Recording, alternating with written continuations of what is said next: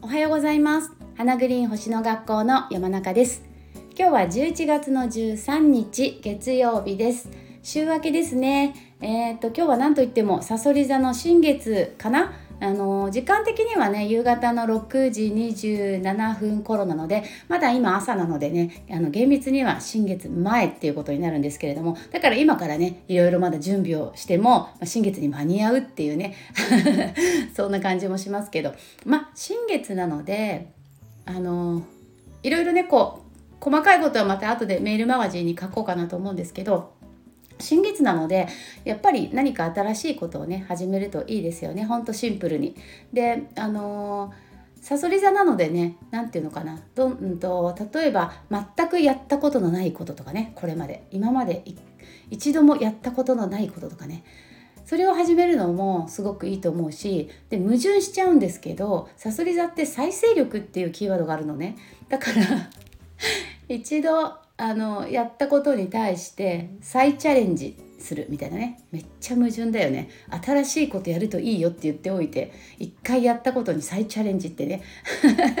でも先生術の世界ってほんとこうね矛盾だらけ。そうだからあの自分にとってあのピンとくるキーワードを拾えばいいと思うしね自分があこのメッセージいいなってものをね採用すればいいんですよ。本当にそう思う。でないと全部あの全部正解だからね。全部やろうと思うとなんか頭の中混乱しちゃうからなんか矛盾してるなってね。そうそうだからまあこれも正解あれも正解の世界なので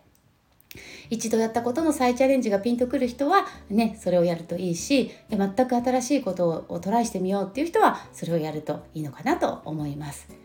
で、えー、っと私はね何をやろうかなって思ってるかっていうとえっと、実はねお金に関することなんですね。あのサソリ座ってお金の星でもあるんですよね。で今日の新月って真向かいに天王星がいてねオポジションっていう180度になってるんですけどこの天王星もまたお牛座っていうお金を司る、えー、星のとこにあるんですね。十二星座の中で、まあ、ダイレクトにお金というキーワードを持ってるのはお牛座とサソリ座なんですけど、まあ、この2つの星座で、えー、今日はね、あのー、2つの星座っていうか、まあ、サソリ座に太陽と月があってその真向かいに大牛座の手の瀬があるっていう配置なんですけどだからやっぱりなんかこうお金っていうのも一つの、まあ、ピンとくる人にとってはね そうあのテーマかなと思ってます。で私何やろうかって思ってるかっていうと手帳をねあの来年来年の手帳今まで私ねあの2冊持ちというか2冊使ってたんですけどあの1つはまメイン的なね手帳でスケジュール書いたりとかねあの星の動きも書いてあったり、まあ、いろんなお掃除リスト今週のお掃除っていうね、まあ、そういうことを書いたりとか、まあ、あらゆることを使う、まあ、メイン的な手帳1冊使っていてそれと別に、まあ、星のことをね自分であの未来予測結構細かくあの自分のこととか家族のこととかあの先のホロスコープ読んでねこうメモ書いてるんですけどそれこそ10年先ぐらいまでさこう大きな星の動きが書いてたりとかねそういう星のこといっぱい書こうと思うとあのメイン的な手あの手帳とね一緒にしちゃうともうスペースがほらごちゃごちゃになっちゃってね見にくいし、まあ、星は星って星は星っていうか、うん、メイン的なテーマにも星をこうピックアップして書いてこの日はこういうことやるといいとかね書いてるんだけどとにかく星の情報だけをギュッとねあの書き込んでいる、まあ、星のノートみたいのがあるんです星の手帳があるんですけどまそれとメインの手帳と2冊使ってたんですけどね。来年は3冊にしようかなってね今思ってるんですよ。でもう1冊が何かっていうとお金のスケジュール手帳。そう。お金のことだけを書く。私あの家計簿をつけてないんです。でだからまあ、時々ね1ヶ月のまあ1ヶ月に1回とか、うんまあ、その程度なんですけど今のうちの収支ってどのぐらいかなみたいなのを 時々チェックしてねやっぱ収支って変わっていくからだからそれをね、まあ、それこそメイン的な手帳にのあの余白の後ろの方のねメモページみたいなとこに書いたりとかしてたんですけどいやなんか急にね思い立っていやもうちょっとなんかお金貯めたいなって思ってあのいろいろね将来的にやりたいこともあるし。そう。だからなんかもうちょっと計画的にもうちょっと計画的にやればももっと貯められるんじゃないかなと思って。まあなんかそんな風に思ってあの手帳であのえっと、マネーノートじゃないけどそういうあの家計簿じゃなくてねその自分のあの貯金の計画とか あと例えばあの私 NISA とかね iDeCo とかやってるんですけど例えば NISA は12344つぐらいねあの銘柄こう分けて例えばこれは子どもの教育資金とかこれは自分のあの趣味に使うお金とかこれは将来のねあの何にするためのお金とかってこう結構目的別に4つぐらいこう分けて、えーと、積み立て NISA やってるんですね。であの例えばそういうのをほらあれは変動するものだから時々こう残高っていうかね今の運用利回りとかどのぐらいなのかなとかあの見るの結構好きなんですけど 大牛座っぽいでしょ。私太陽金星大牛座だから。でなんかあこんなに増えてるとかさまあなんかあのちょっと楽しくなったりとかしてね。でそういうのを書いたりしてるんですけどそういうのもなんかちゃんと一冊にまとめようかなとかおとにかくお金関連のこともちろん支出もね。あの支出もさほら子どもの成長とともに変動してったりとかするからだからやっぱり毎月の支出っていうのもね変わってっていったりするしね。うん、なんかあちょっとこの月ちょっと外食しすぎじゃないとかってなんかそういうことにもあの気づけるかなとか。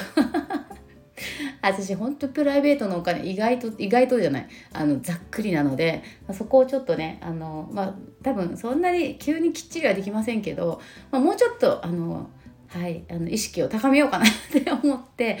あの来年は手帳3冊持ちにしてその、えっと、手帳の使い始めをですねお金の手帳マネーノートの、えっと、使い始めを今日からはい、始めようかななんて思ってます。はい、ということで最後にマナカード1枚。で皆さんもなんか今日新月なので、えー、何か何か小さなことね一つ新しいこと始めると、えー、楽しみがね増えるってことですよ。新月に始めるとやっぱり、えー、満満月に成就しやすい。だから今日はさそり座新月なんで来年のさそり座満月だいたい半年後ぐらいにね来るんですけどそこで、えー、結果が出やすいって考えたりもするんで、まあ、半年間続けることができたら、あのー、ちょっといろいろ楽しみなんじゃないかなって思います。いつだろうね来年のさそり座満月。気になるからちょっと待ってね。えっとねなんか花粉っぽいんだよねここ数日。えー、っとさそり座の満月はここか。4月24日だ。4月24日ね。はい。4月24日まで、まあ、ちょっと続けることができると何らかの形で、まあ、大きな成果とかね収穫とかね得られるかもしれないよって、えー、考えます。はい。参考にしてみてください。じゃあ最後にマナカード1枚引きます。なんかさそれさ新月だからちょっとドキドキするけど。はいこれ。おおおおお音声配信だからね。何のカード？って思うよね。俺俺大好き。このカード。俺が出ました。俺っていうのはえっとねホラ貝をねこうあの男の人がこう吹いてるイラストが書いてあって、まあ、あの手と手をつないでいるイラストが書いてあるんですけどこれね水星のカードです。水星とか双子座のカード。だから「オレ」が出る時っていうのはまず言葉でえー、コミュニケーションを取りましょう。会話が大事ですよとか、えー、だからねあのあとは自分が使っている言葉を意識しましょう。言葉にはすごくエネルギーがある。本当にそう思うよね。たった一言でさ人は元気にもな,、ね、なるしたった一言で人は傷つくこともあるしね。本当に言葉ってものすごいエネルギーがあるなっていつも思います。だからこのオレを引いたからえっとさそり座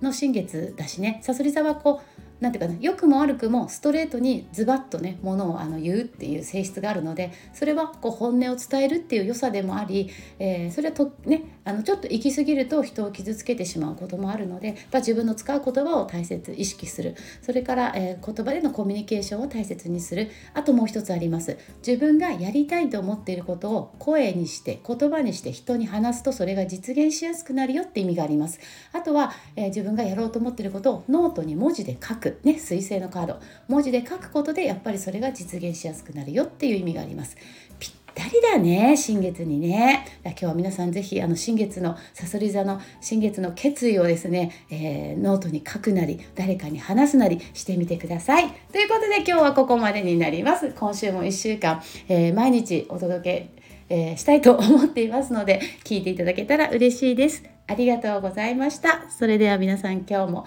どうぞ素敵な一日をお過ごしください。じゃあね。